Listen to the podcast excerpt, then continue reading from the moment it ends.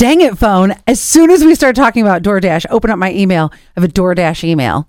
They they know that we're talking about them. Oh, hungry? Yeah, right, exactly. and also, I looked at my DoorDash account and I don't get ratings.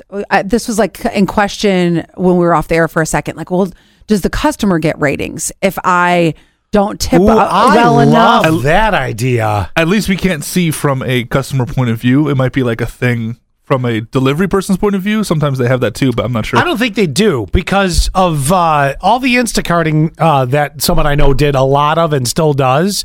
I don't believe that you can actually rate the customer. That's what they need to do.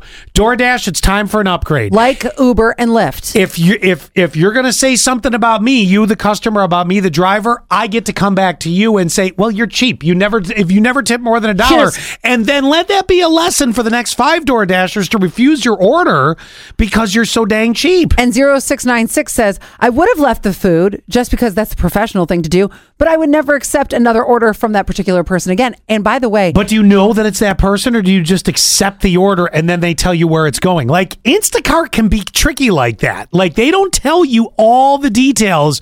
It's like a list of things that you that oh, this looks like a good order with a good tip, but then you could be driving 40 minutes. well, that's why I think there should be the ratings on particular profiles because, like for Airbnb, which I know a lot about because I do it so frequently, is that I leave a review, they leave a review.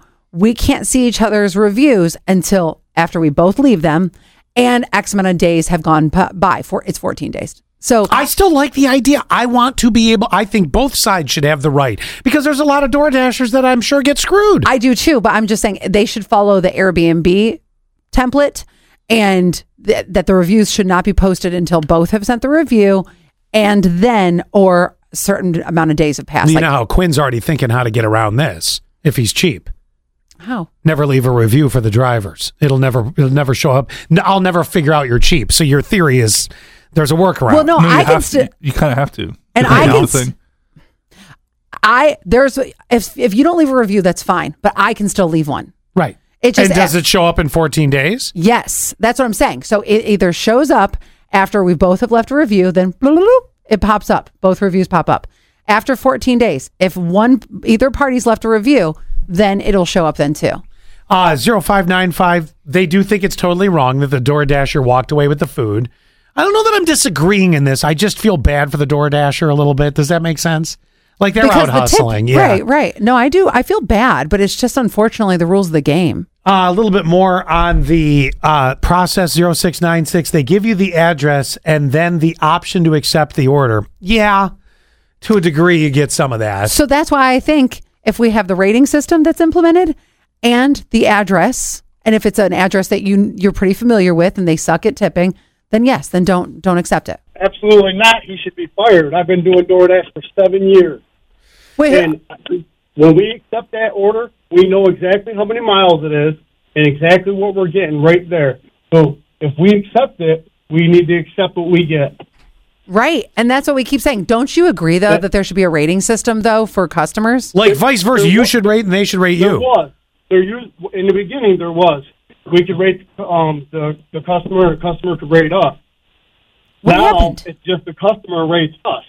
I don't like that. That's not. No, they need to bring back the other side of it because you know if there's 20 Door Dashers and this you know person that constantly orders pizza is And only never tips. and- or gives a dollar every single time. here- And I'll tell you, I'll tell you what most people don't know.